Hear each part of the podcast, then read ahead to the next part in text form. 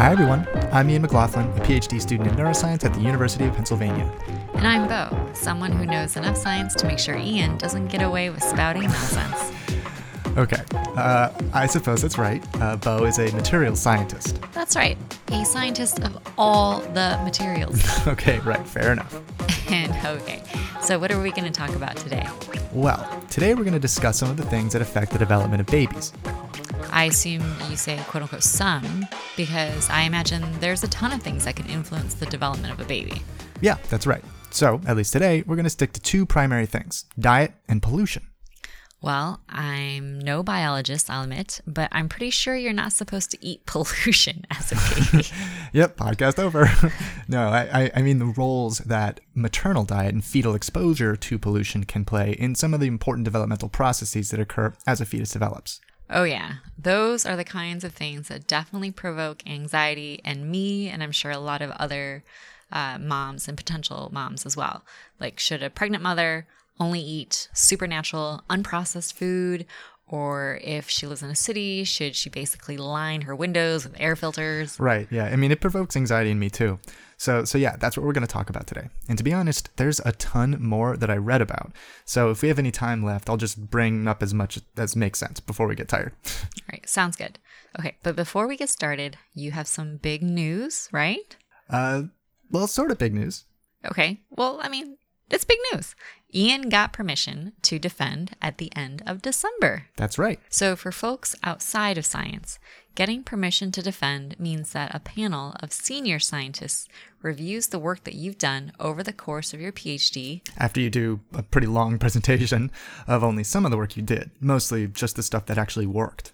Right. And so they review the work that you've done and judge you and then decide if you've done enough to have the opportunity to proceed with the last uh, sort of stretch of a PhD. Yeah, so if you're used to video games, it's sort of like passing the level right before the boss level. Or if you're younger and play a game like PUBG or Fortnite or Apex Legends. Uh, those totally went over my head.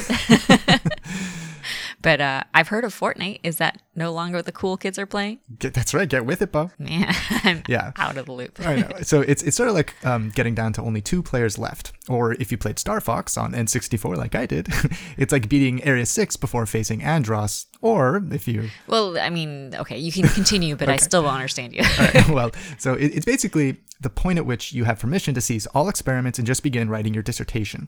In my case, I'm still currently wrapping up a last handful of experiments, and I hope to squeeze in a few other quickies to answer some smaller side questions that I've had for a while. But but yeah, hopefully going to wrap up in the next few months. Ooh, so prepare yourselves for Dr. McLaughlin. well, I'm definitely not counting any chickens yet. I still have to de- actually defend my thesis. Fair enough.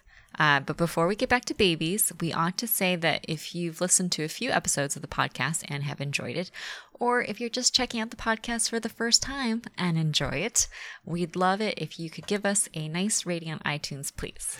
Yeah, we, we know it's kind of awkward and they definitely don't make it as easy as it could be, but we certainly appreciate it. Okay, back to babies. Right. Well, to begin, there was a study published in the British Medical Journal, or BMJ, in 2017 that evaluated the importance of the maternal diet during pregnancy for the cognitive and behavioral development of their children. All right, well, exactly the kind of study I had in mind. Right, exactly. And I should say that this is a meta review. So, this is a review of a collection of many studies that all probed this question of maternal diet and child development. And so, before getting into the details of the review, they highlighted the difficulties that are central to this effort. And chief among them were a handful of issues. Oh, just a handful. Yeah, but, but I think most of these um, are actually pretty intuitive when you think about how long studies of child development have to span. So, you know, for example, over the years, topics of interest have evolved, with various questions focused on specific concerns being more common during specific generations. Like when vegetable and tuna jello was popular in the 50s. Yeah. Oh my God. Don't get me started. So I, I was chatting with a friend of mine um, about how much food's evolved over the years, and it inspired me to look for peculiar food trends over the years. And the 1950s, it, in particular, seems like a fertile period of just innovative combinations. I totally know what you mean. Do you remember any examples? Well, so, okay, there are quite a number of um, combinations that would probably offend our millennial palates. Um, and it's worth noting that, you know, they might be purely nostalgic of a better time among some listeners. Uh, but, uh, anyways, one was the frosted ribbon loaf. Loaf. I mean, I like meatloaf. I sort of feel like um, meatloaf is one of the survivors of this era, but um, this would have to be a distant cousin of the meatloaf. It was a combination of ham, eggs, and frosting. Uh, it's like a ham and egg cake. Yeah.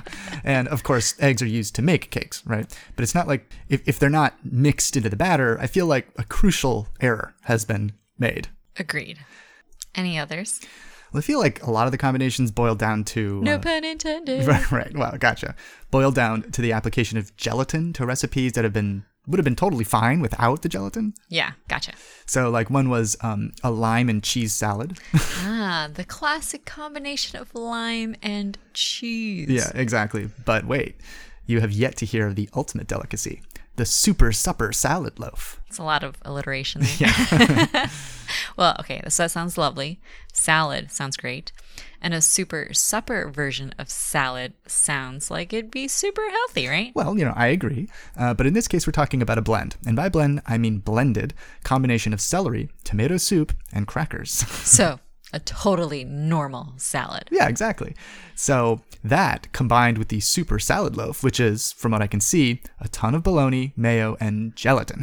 Mm, yummy. Okay, so I think we're all on the same page when it comes to evolving dietary standards over time. That's right. Um, what used to be considered the peak of health only a few decades ago is now considered like a wild combination of ingredients that seem incomprehensible, at least to some of us. And by the way, perhaps there's some listeners right now saying, hey, that's literally what I'm about to eat or planning to cook. Right, like the fact that people used to consider lobster seafood for the lower classes. Exactly. And so, while lobster is, of course, objectively delicious when combined with butter, the combination of gelatin and bologna is just abhorrent. Sure, objective, right? Yeah, yeah. Uh, yeah, I mean, I sort of get it, right? Perhaps the future me will make fun of the current me for reveling in the consumption of an ocean cockroach with an absurd fat delivery system. I mean, the current me sort of makes fun of the current you for that. Fair enough. Okay, but I get your point. Given how much dietary standards change over time, studies of what mothers eat, particularly studies that span multiple decades, will have to contend with the fact that diets change quite a bit over time. Yeah, exactly. And so, not only do the dietary standards evolve over time, but the questions that scientists might ask about maternal nutrition also, therefore, evolve. I see. So, while studies might investigate whether diets that are rich in saturated fats, for example, are beneficial for developing fetuses, in the 70s, maybe they asked if diets that were high in greens or dairy would good, I guess. Yeah, that's that's basically the idea. The categories have evolved. The recommended dietary food groups have famously, or perhaps infamously, evolved over the years. But suffice it to say that there was once considered to be the optimally healthy diet has changed over the years. And the scientific inquiry into the effect of healthy versus unhealthy maternal diets um, on child development has likewise evolved. This is the type of thing that makes me feel like we'll never know enough about nutrition. Yeah, tell me about it. What do you mean? Well, I mean, so as a jaded PhD candidate in one of the biomedical sciences, and emphasis on jaded, it was difficult to anticipate how difficult of a science human biology really is. Anyway, all this to say that you know, standards of what it means to be healthy have changed over the years. And so, particularly when it comes to a topic like child development, the science is still really in a nascent stage. All right, well, I'm sure there's at least some productive work that's been done. Let's get to that. Sure. So, this study um, published in uh, the BMJ basically found, and again, this was you know a review of a bunch of different of a bunch of different studies. Um, they noted again that difficulty of studying this over such a long period of time. Um, but they noted that a better maternal diet did have a small, though significant, association with child neural development. And this corroborates another review that focused on the association between uh, maternal fish intake and child cognitive outcomes. Um, but, but it actually wasn't as big of, a, of an effect as uh, perhaps they were expecting. What they did find, however, was um, the importance of breastfeeding in the earliest stages of life. And so here's a quote Associations between breastfeeding and better cognitive development, higher IQ, better educational attainment, and language development, as well as a lower risk of having ADHD, end quote, has been found. um, and so basically, they emphasized the important role that um, infant and early life diet has on uh, neuronal development and sort of cognitive development, rather than, you know, the, the dominant importance of maternal diet. Well, that certainly seems to relieve some pressure on pregnant mothers. Right, right, yeah. and so, you know, so you have nine months to kind of get your diet plan in game. Yeah, yeah. Um, and then when it comes to breastfeeding, we always hear nowadays that breastfeeding is encouraged and that's important. Um, but now it seems like there's this study that shows that it's it is related to neurodevelopment. Yeah, that, and it's remember it's a collection of studies. So yeah, there, there's you know something close to a consensus that if you can, if you're in a position where it's not prohibitively difficult, and of course for some women it is prohibitively difficult, um, but if you can breastfeed, then it's it's worth the uh, it's worth the struggle. and you know, th- there was another quote um, from the study that that stuck out with regards to breastfeeding. And so here's the quote: "This suggests that a better maternal diet quality might serve as a protective." Or beneficial factor to a larger degree for children who are not breastfed or breastfed less than the recommended period. End quote. And so, you know, once again, it, the role of breastfeeding seems to play this this you know dominant role but if um, a child is not being breastfed then the diet that the mother consumes and then ostensibly that the child is also consuming uh, then begins to play a, a bigger uh, role in, in child development So, just to be clear, we're talking about diet as it affects not just like your physical health, but the development of your brain. yeah yeah we're largely only talking about the development of the brain the physical stuff is is you know another issue um, i'm sure quite related but yeah we're specifically talking about cognitive development um, in you know earliest stages of life And that's really interesting because a lot of, I mean, when you go to your pediatrician in early life, you know, what they focus on are things like weight gain or Right. height. like head size yeah right. And, you know, it's so difficult to measure neurodevelopment in a small child. I mean, you have some milestones, right but a lot of that, you know, it's like, oh, well, you just need to play with your baby more, right? Get Right, them to right. babble, right? And I don't think there's enough conversation about how, what how to expect and how to maybe enhance right through diet. Through through diet, yeah, and perhaps even interaction. Um, and you know, perhaps a lot of that is because most of that stuff is just still on autopilot. Um, and you know, there's not many ways that you can intentionally influence it. Um, or you know, maybe that's not the case. Uh, you know, that study has to be done. Um, but uh, but in any case, you know, it just seems that the role of diet, you know, let's say maternal diet during pregnancy, isn't as big as you might suspect in you know this sort of these early stages of development. And the role of diet seems to play a more important role after birth um, if the child's not being breastfed. And of course, with diet, you should always talk to your doctor and follow their recommendations, not ours. yeah. Don't eat frosted supper loaves. I'm sure- what was that? Roast. frosted frosted right um, okay. Don't eat that either. Okay, so, anyways, um, I suspect one of the primary concerns that a lot of new parents have revolves around the effects of pollution on a pregnancy. And for a while now, attention has been paid towards a potential link between environmental risk factors, and pollution in particular, and the increased incidences of autism. Ugh, and I feel like this is one of those things that gnaws at the of people's minds who are trying to have a baby, and this is something that they really can do so much to minimize.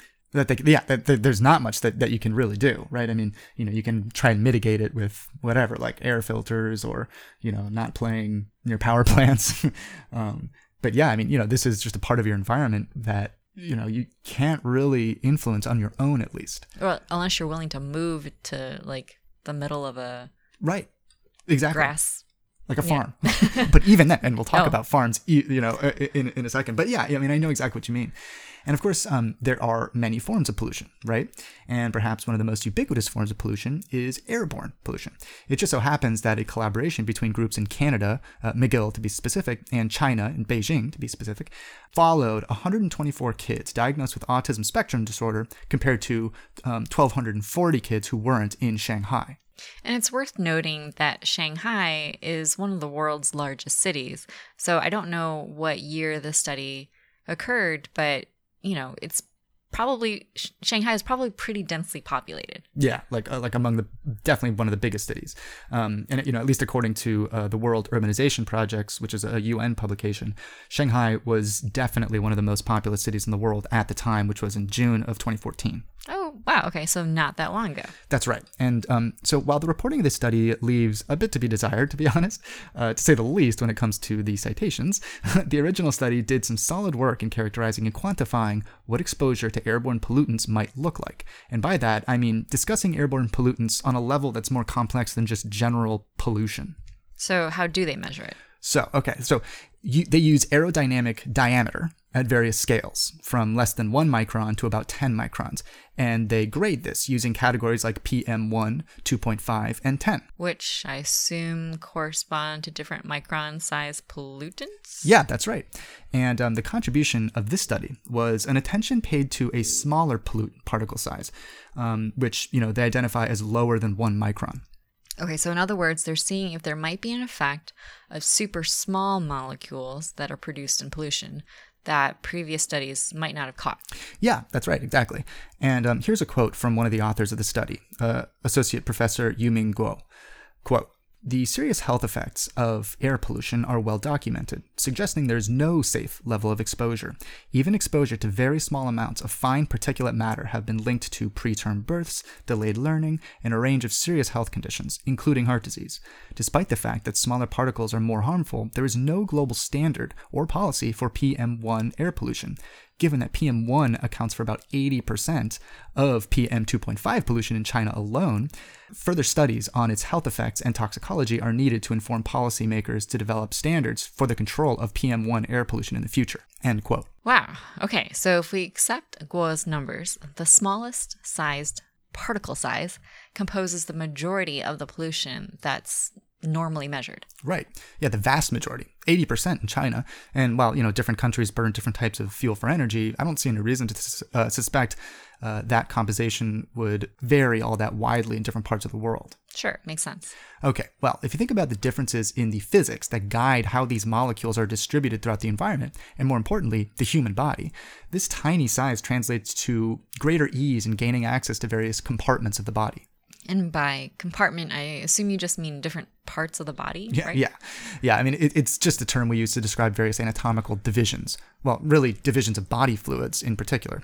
Um, but we're talking about things like blood or cavities between organs, or the lymphatic system, or cerebral spinal fluid. Okay, so I think I see what you mean here. I remember way back when we were talking about the basics of neuroscience, we discussed the blood brain barrier and how it's not exactly a barrier in the way we normally think of barriers. Right, it, it's not like a wall. Right, it's more like a bunch of cells. The same cells that compose our vascular system. Right, like arteries and veins. So those types of cells, uh, but just packed together much tighter to make the blood brain barrier uh, than they are in the circulatory system outside of the brain. Yeah, pretty much. Um, those blood cells that compose our uh, vascular system um, have basically tiny little holes between them called fenestrations, um, and they allow for molecules to move in and out of blood vessels. And our blood brain barrier doesn't really have them, or at least uh, there are fewer of those little holes. And so I can see how smaller molecules might have an easier time passing through these little holes like those fenestrations than larger molecules because the larger molecules simply physically wouldn't fit through. Yeah, that's that's that's probably a good example of why these smaller sized um, pollutant molecules have an easier time entering the vascular system through the lungs, at which point they can be distributed pretty widely throughout the body. Also, kind of like when people smoke cigarettes, the nicotine molecules, I imagine, uh, need to be able to be absorbed in the lungs for people to get any effect from the cigarettes. Yeah, that's right. And so um, there have been various studies of the effects of airborne pollution on pregnancy, as well as um, nine months after pregnancy in the US. And there's been a correlation between increased exposure and increased likelihoods of autism spectrum disorder. Another study specifically in uh, the Los Angeles. Which I'm sure has the worst air quality in the country. Yeah. if not the worst, then definitely towards the top. Yeah, that, that's right. Actually, I was kind of curious about that. And um, it turns out that the American Lung Association puts out an annual report that's sort of like the State of the Union, but focused entirely on air quality, and they call it State of the Air. Sounds appropriate. Right. Okay. And um, so they actually break down these measurements into type of pollutant, how chronically elevated this pollution is, and conveniently, pollutant particle size. Okay, sure. That makes sense.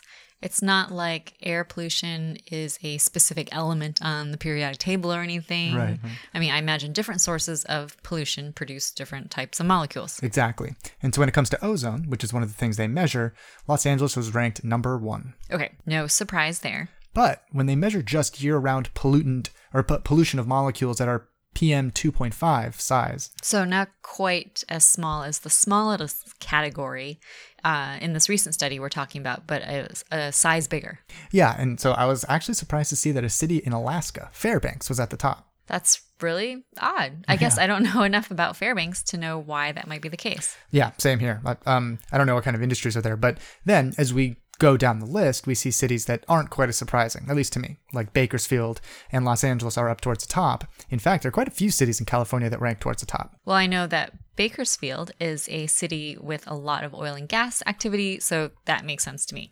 Yeah, and then um, there are other cities like Pittsburgh, Cleveland, Houston, Detroit, Atlanta, Indianapolis, Las Vegas, and so on are all in the top 24. That makes sense. These are all really big cities. So, how does Philly rank? Unfortunately, not great. It's not in the top 10, and it looks like they can't measure just Philly, but also like Camden and, and Reading, which are sort of nearby. Okay, so more like the general metropolitan area. Uh, I mean, Camden is right across the river. That's right. Um, and so, well, we're all at number 12 in 2018. Ugh, it's depressing. I know, right? It is kind of depressing because Philly actually has pretty clean water compared to a lot of other cities. But, and this is probably a conversation for another day, there's a group at Penn that's been going around to various neighborhoods in the Philadelphia area that's been finding that there's definitely some variability in water quality. And just because it's the same municipal water source, um, you know, from the city doesn't mean that every house in the area that's fed by those water sources has clean water coming out of their taps. And that is nightmare stuff there. That's right. Uh, okay, so, but when it comes to air quality, maybe people in Philly, or at least people who are planning on having kids or or are pregnant should get some air purifiers. I think so. Um, you know, it couldn't hurt. I imagine some air purifiers are way more complicated and elaborate and therefore expensive than others, like ones that have things like HEPA filters and submicron sized pollutant molecules, activated carbon, and, and so on. And I just don't know how effective these various purifiers are. But if you have the money to spare, rather than going out to a coffee, coffee shop or bar or whatever, just save what you'd spend there and get yourself a well reviewed air purifier. yeah, instead of lattes, get clean air. yeah, right. All right. Seems reasonable. Well, I don't know if we finished discussing the study in Shanghai. So I assume that they found a correlation between air pollution and autism spectrum disorders. That's right. Um, and so here's a quote from the lead author of the study. Quote, the developing brains of young children are more vulnerable to toxic exposures in the environment, and several studies have suggested that this could impact brain function and the immune system. These effects could explain the strong link we found between exposure to air pollutants and ASD, meaning autism spectrum disorder. But further research is needed to explore the association between air pollution and mental health more broadly. End quote. So, in other words, they found strong correlation, but we still don't know how or even if uh, I guess these pollutants are driving these rates of ASD diagnoses. Yeah, and, and so Guo refers to increased vulnerability of developing brains to environmental pollutants. And this is true at multiple levels. Like, for example, lead exposure in an adult is a bad thing, right? It's neurotoxic no matter who's exposed. But when it comes to childhood exposures, the ramifications are far more severe because various connections between neurons need to form while the child is growing and learning at school and you know from their parents. And if lead is disrupting normal neuronal function, it can prevent those connections and literal growth of synapses from happening. Makes sense. Right. But there have also been studies that show reduced T cells and increased B cells in the cord, uh, cord blood of newborns, as well as a correlation between disrupted immune system function and uh, neuronal inflammation is also correlated with ASDs. Some studies have honed in on particular brain regions being vulnerable to pollutants. Like one study in Mexico City showed um, perturbed prefrontal cortical development correlated with exposure to air pollution, or another that showed pollutants may interfere with the MET receptor kinase, er, receptor tyrosine kinase gene. And this is one of those sort of foundationally important receptors on cells that regulate cellular division or, or movement or even just development. Which sounds pretty important. There's a lot of big words there, but you know, sounds important. Right. For sure. And so there are other studies that characterize what's at least a relationship, whether causal or correlative, between increased exposure to air pollutants and increased instances of autism spectrum disorders. And some of them even hone in on specific pollutants. Well, let's name these names. okay, well, so they're the types of names which no one, even many chemists, I suspect, would uh, would find familiar. But if we're naming names, we're talking about polycyclic uh, aromatic hydrocarbons and diesel exhaust particles. Uh, both of which sound delicious. yeah, exactly. Anyways, um, the group found stronger associations between this type of pollution and autism spectrum disorder during the second and third years following birth. I see. Okay, so not actually during the pregnancy, but once the child is out of the womb and breathing air. Right, and it kind of makes sense. Yeah, I mean, it makes sense. Like the pregnant mother would have at least some parts of their bodies that work sort of like filters before anything could be absorbed by a developing fetus. Yeah, that, that's a good point. So, you know, from the lungs to the immune system to the placental barrier. Ah, yes, there's a placental barrier, huh? There is. And honestly, I don't know as much about the physiology of the placental barrier because it has a sort of unique function as the interface between the mother and fetus. But there's also, you know, the blood brain barrier of the fetal brain. And that's a good point because honestly, I hadn't thought of the fact that the fetus has its own blood brain barrier. Yeah, honestly, me neither. And so, you know, while the placenta is really the equivalent of the first responder when it comes to barriers, and, you know, for a long time it was assumed that the uh, blood brain barrier remains immature during much of fetal development, but it turns out that studies have suggested that as early as 12 weeks of gestation, there's evidence of a blood brain barrier protection. Okay, so that's basically the first trimester. That's right. That's really early. Yeah, uh, which is perhaps somewhat encouraging. and, you know, it's definitely comforting to a, to a degree. But okay, so consensus pollution is bad. yeah, that's, that's right. And, uh, you know, newsflash, right? okay, so what else are we going to talk about? What else did you look into? Well, so before we go further, I wanted to talk about a sponsor who's sponsoring this episode, um, about whom I'm actually pretty happy to briefly chat about. Why, why are you so happy? okay, so this is a friend of mine at Penn from several years back who recently defended her thesis. She worked on super duper nitty gritty intracellular interactions, like how various proteins um, and signaling molecules are organized to enable more complicated biological processes to occur. So, at a much more microscopic level than my own work. Anyways, um, Katie has her own shop on Etsy, where she provides a bunch of stuff like pins and, and makeup bags that are all science themed, and really more specifically themed around the kind of science she did. So, so there are things like Drosophila um, pins or, or, fruit flies, um, or a variety of sort of chemistry symbols, which are super cool, like the chemistry hazard symbols, which are honestly super cool. Oh, yeah. So I see stuff like skull and crossbones, a fire sign, a human figure with like a star or something on the inside that looks like it's probably respiratory danger. yeah, yeah, yeah. So they're, they're super cool. Um, there's also my favorite, uh, which would only make sense to bonafide uh, bio nerds, which is a mitochondria with the word powerful written along the bottom. Um, so she also took a picture of the pins um, in a petri dish, which is a nice little touch. hey, hey, it's not just bio nerds. I get it. Mitochondria, powerful powerhouse of the cell, right? Well, congratulations, you are a uh, bio nerd. okay, so anyways, um, the name of the shop is Pico Stitch Threads, and it has um, a super high rating, which is totally unsurprising to me because Katie is a super meticulous person. Her science is extremely impressive, and her shop is also very cool. And we'll link to the shop in the show description and on the website. But one more time, what is the name of the Etsy shop? it's Pico Stitch Threads, one word. So P I C O S T I T C H T H R E A D S. Which is way harder than I thought it was going to be to read out.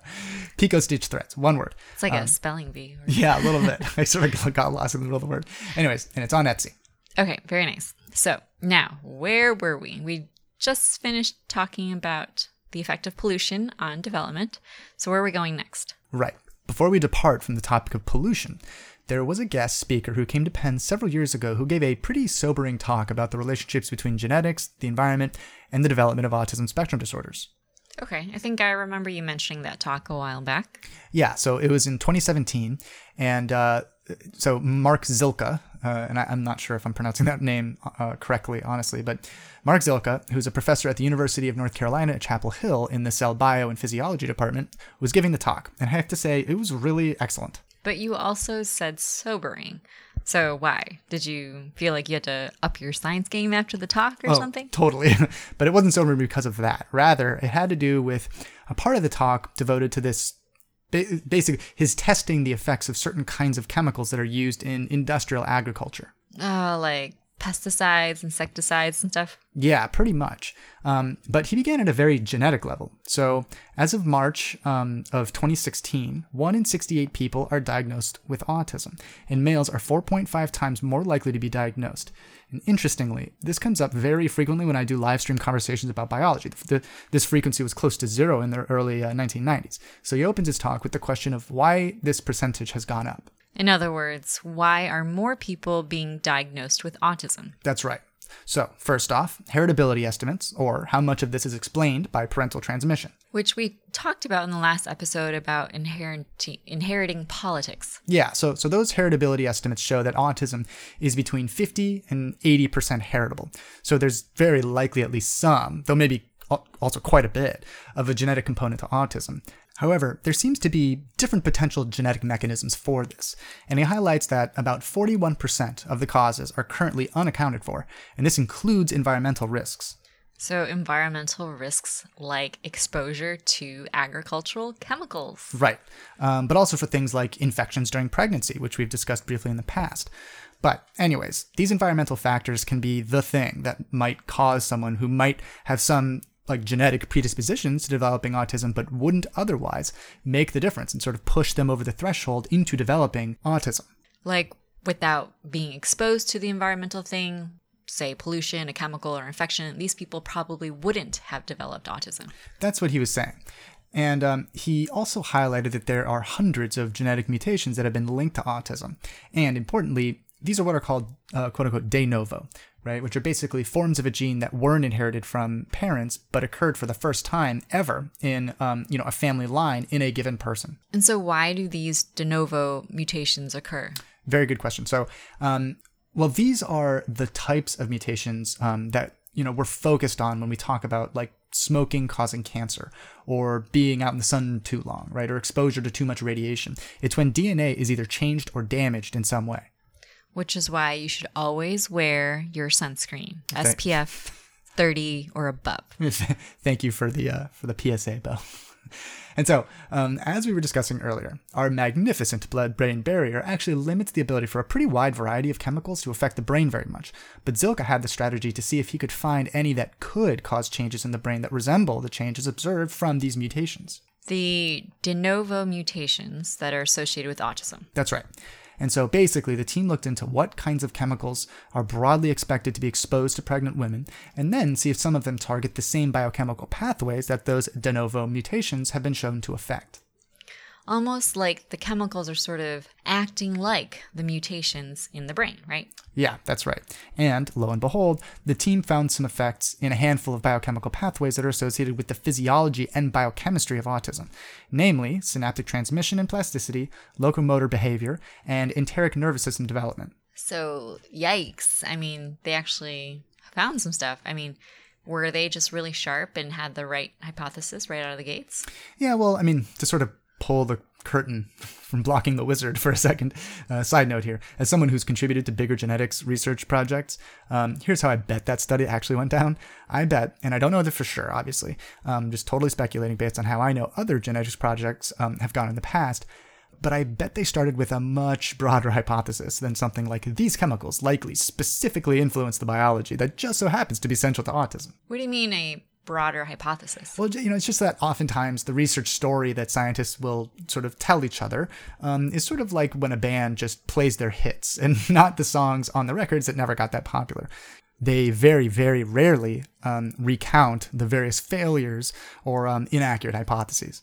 Okay, so I see what you mean. It's not like people are all that interested in knowing what you thought you know, that turned out to be wrong. Yeah, exactly. And so, anyways, as I said, the team did find changes in pathways that included a variety of biology that's known to be altered in autism. One of the most central, in terms of the central nervous system, um, was uh, development um, and altered synaptic function. Okay, so just to be clear, what exactly do you mean by synaptic function? It's basically just all of the various biology that occurs at the synapses between neurons and glia. Like, you know, if we uh, can recall the first episode of this podcast, uh, synapses are the point of communication between brain cells. It's where one neuron releases a neurotransmitter and another neuron's receptors bind that neurotransmitter. And so we have about 86 billion neurons and about as many glial cells, with each neuron having an average of, of about 7,000 synaptic connections per neuron, which, you know, I should say is a generalization that verges on almost absurd because the number varies so much between different types of neurons. Okay. Uh, yeah. Wow. I mean, I remember you saying that uh, the neurons in the cerebellum, for example, have a ton more synapses than other kinds of neurons. That's right. And so the cerebellum is host to a really special kind of neuron called uh, Purkinje cells, which are incredibly dense with synaptic connections. I've seen an estimate from um, Eric Chudler, and of course, I don't know if I'm pronouncing his last name correctly, but Eric Chudler, who's the executive director of the Center for ne- uh, Neurotechnology at the University of Washington, that suggests that a Purkinje cell can have up to 200,000 synaptic connections. Wow. That is uh, several orders of magnitude more than 7,000. Right. Um, but, you know, even that is sort of meaningless because different synapses do different things and can have different neurotransmitters, you know, release prop- uh, probabilities. Um, and another estimate that can help us sort of get to the point here is that the human brain is, and again, this is a very loose estimate, but it's estimated to have somewhere between 100 trillion to a quadrillion total synaptic connections. Which is basically a ton of synapses. right. And so, you know, we start out with more synapses than we end up with as adults, as synapses are gradually pruned back during early development. And, you know, once again, I have to stress, those are very loose estimates um, that, you know, just give us an idea of scale. And I highlight this just to make the point that depending on how those trillions of synaptic connections are um, arranged, you can have quite a variety of different patterns of connectivity, which of course then translates to very different manifestations of behavior or mood or capabilities from those different patterns of brain connectivity. So, I mean, it's, it seems like you have so many connections which will enable the human brain to be so amazing, but then also these points are vulnerable mm-hmm. you know to change. So I assume here that the team found some of these chemicals that alter the brain in ways that look kind of like how those mutations associated with autism did. That's exactly right. And so, interestingly, and I embarrassingly didn't know this before the talk, um, but the brain is home to a sort of abnormally high levels of particularly long transcripts compared to other tissues, um, and, and its neurons in particular that have these really, really long genes. I knew that before the talk. okay, just kidding. 10 uh, points to Gryffindor. but by long, I assume you mean that they have more A's, T's, C's, and G's, you know, like the, the DNA stuff. yeah, that's right. The DNA stuff. So, so you knew that. Yeah, I knew all of that. okay, so a lot of these um, really long genes and neurons happen to be involved in synaptic function. And so, without going too deep into their research story, I found that, um, or they found that some of these chemicals interfered with a variety of gene expression proteins in ways that they could measure. Okay, so in other words, they found that some of the chemicals that they hypothesize are likely to be exposed to pregnant women interfered with synaptic function in the kinds of ways that the mutations associated with autism have been shown to. Exactly. Yeah, well stated. Um, now, on the topic of synaptic function, autism also has been associated with neuroimmune activity for a while now as well. Okay, so basically the immune system, but in the brain. That's right. And, as is probably sort of obvious, the immune system is influenced by a variety of things, but the most direct influence is exposure to pathogens and infection. And studies have shown that infections during the mid second trimester of pregnancy are, are, in particular, are closely associated with autism, you know, likelihood. Okay, you mean if the pregnant woman gets sick with something in the middle of her second trimester? Yeah, yeah. I was very clear there, but yes. Um, and so in their Nature Communications paper, the group highlights that uh, the genetic landscape that's associated with autism spectrum disorders is found to look like reduced expression of genes uh, that are associated with synaptic transmission, while genes that are associated with immune system activity, and particularly glial cells that resemble immune system uh, cells called microglia, they're elevated. Okay, so I assume that the hypothesis is that some of these chemicals might influence the immune system in some way, and that might have an impact on the developing nervous system. Am I close? Yeah, that's exactly right. And so, you know, the group identified six groups of chemicals um, that they found um, cause similar changes in brain structure when compared to what we see among the unique structures associated with autism spectrum disorders. So, before you know getting into the meat of what they found, it's worth noting that much of this science was done in vitro. And by in vitro, that basically means like in a petri dish, outside of a living organism. Yeah, actually, in vitro literally translates to in glass. Right. So you're just saying that this research wasn't necessarily done in humans. Yeah, which I mean isn't really a problem. Most of biomedical research isn't done in humans. It's just important to be mindful that um, much of their findings should really be considered um, to be some indications of what's likely going on in humans. Gotcha. So not exactly, but probably um, offering insight. Yeah. So what did they find? So, um, first of all, they found changes in genes that are associated with even more than just autism spectrum disorders, Ugh, like what? like bipolar disorder, Parkinson's or Alzheimer's diseases, schizophrenia, and even just the genetic signatures of an aging brain. Just to be clear, uh, when they exposed neurons to these chemicals that they were testing, they saw changes in the genetics of those neurons that resembled what they see in the brains of people who have things like Parkinson's disease and bipolar disorder. Exactly. Okay, so it's like, wow.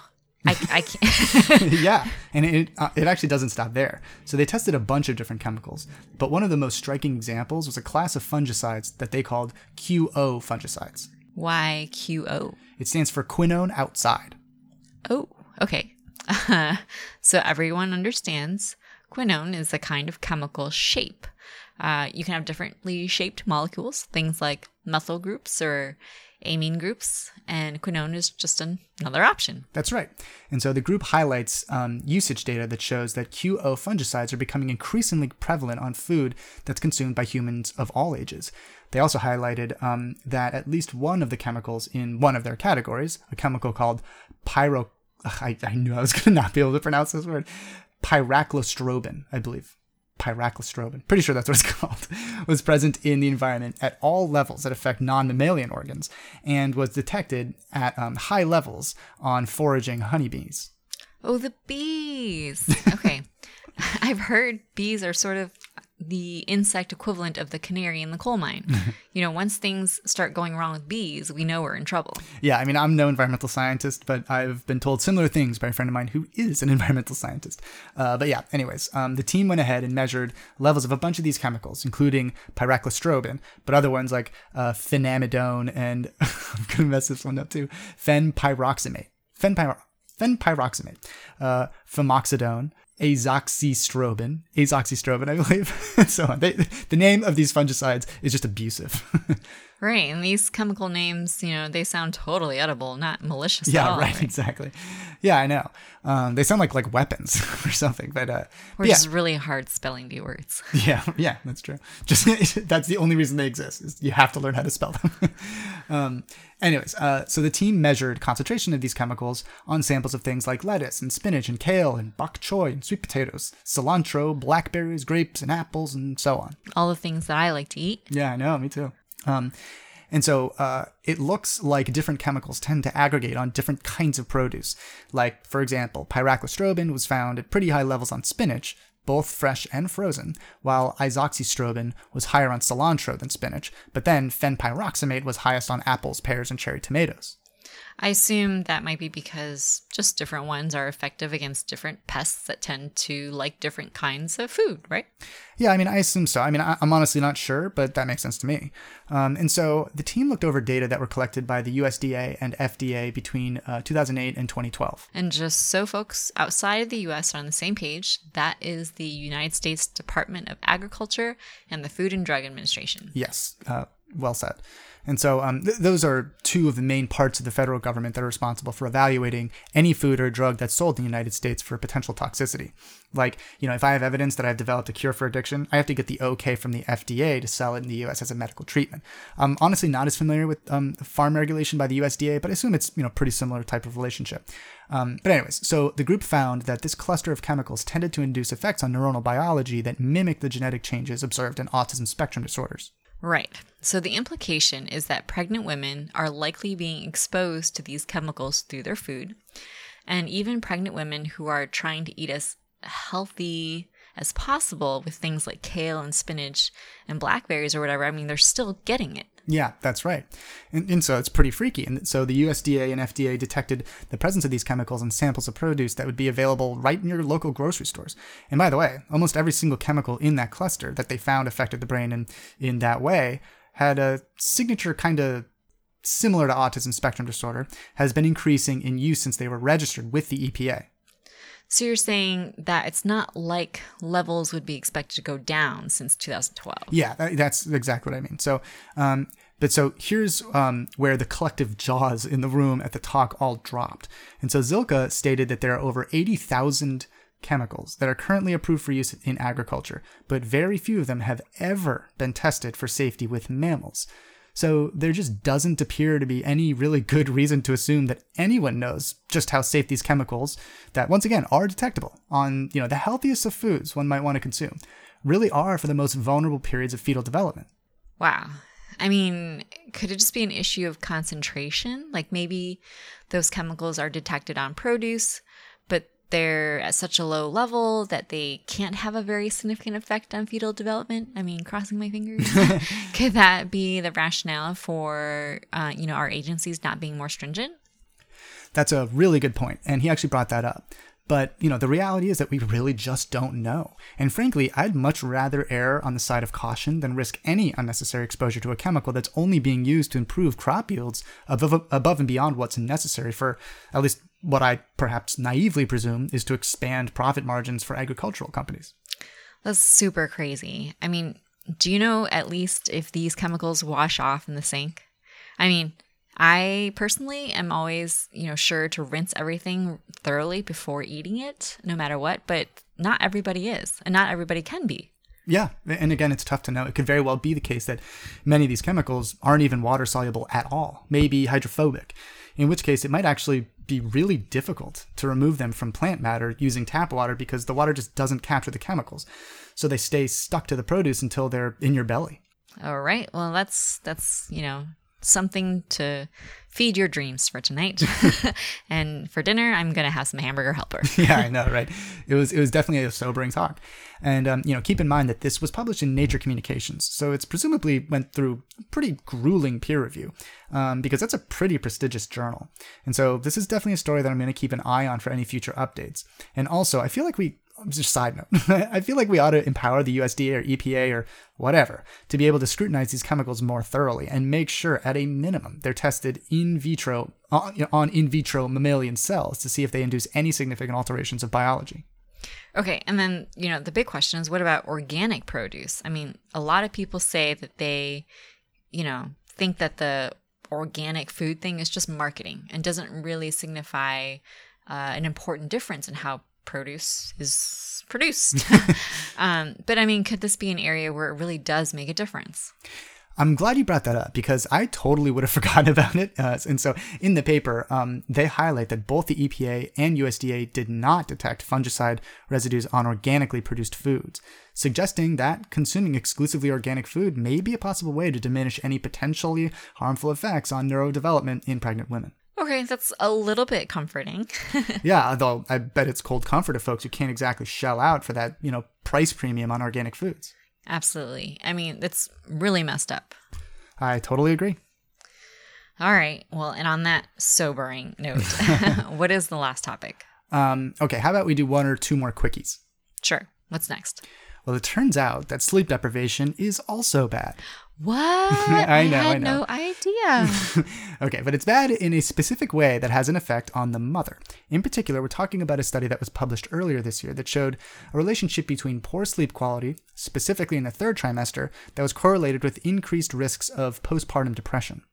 I mean, honestly, no surprise there. If I have poor sleep quality at pretty much anytime. Uh, you know, I get pretty antsy. I have short temper. You know, uh, yeah, I'm I mean, it's not great to be around. yeah, I, I, think that's true for probably most people, and definitely the case for me, particularly since I turned 30. By the way, side note, I feel like I'm like now quite a bit more sensitive to sleep deprivation than I was like even just four years ago. Oh, yeah. 30 is so old. like if I don't get a minimum five um, hours of sleep now, I'm like a complete disaster. I can barely talk. I'm more easily startled and surprised, and I definitely look quite a bit more sleep deprived. Well, yeah. I mean, five hours is not very much. I mean, that's welcome to adulthood, right? Yeah, well, this is a terrible deal. I feel like someone should do something about this. uh, maybe a biologist could do something about it. Yeah. okay, so anyways, um, there's likely no big surprise that after a month, about um, 25% of women experienced postnatal depression. That's kind of a, it's a higher number than I expect, but okay, continue. I can imagine that, you know, it's a pretty major change, life change, you know, going on in a pregnant woman's life. Yeah, um, but this study showed that there was a variety of correlations from age to the life ex- um, experiences of the mother uh, during pregnancy, which they called, quote, miserable experiences, end quote. Ugh, okay, so I suspect they mean uh, super terrible emotional experiences during pregnancy. Right, and you know, again, perhaps unsurprisingly, there was a positive correlation between miserable um, life experiences as well as age and postpartum depression. Okay, so age plays a role as well. That's right. But it was younger participants who had miserable experiences who were more likely to experience symptoms of depression. Actually, that is super interesting. I would have thought that it would be older mothers who'd experience more depressive experiences. Right. yeah. Right.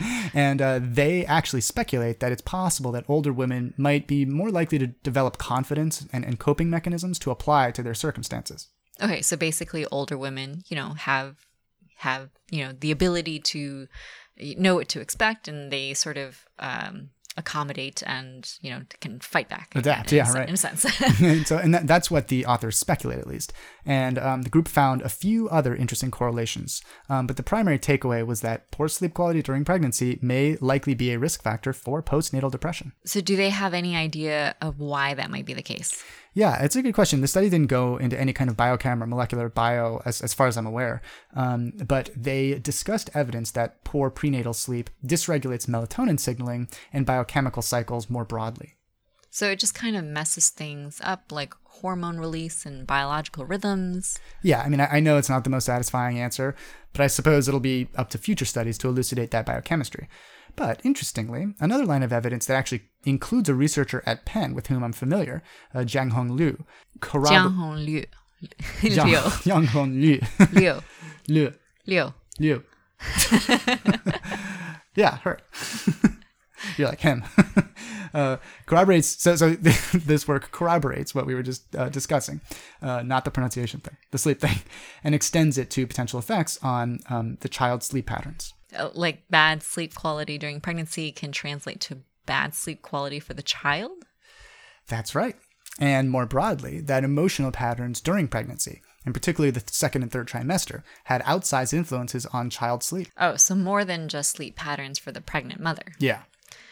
Man, not only do pregnant women have to make sure they get enough sleep, but they have to make sure they're happy the entire time too. I mean, pregnant women just can't catch a break. Oh my God. I mean, no kidding. I mean, it's kind of mind blowing. Um, well, you know, maybe we can put a pin in this point and get to it after we discuss some of the rest of the topics. But, anyways, this study included 833 kindergartners, average age of about six years old. And they gave mothers a set of questions that measured happiness and um, scales of depression. And then sleep issues among the kids were assessed using something called the sleep subdomain of the child behavior checklist. And what did they find?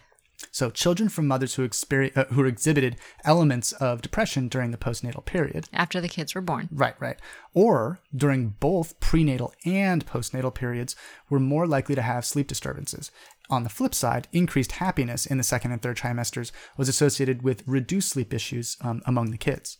Got it. So it's kind of like what you'd expect. I mean, I suppose it sort of proves it with a pretty big set of kids and mothers. Yeah, and I mean, this is the kind of thing that makes me feel like so much of who we are, or at least um, many of our predispositions at a minimum, are set up by factors that extend so far into the past before we were born that it gets a little daunting. So, like, I have an image of a person's life being like a string of dominoes.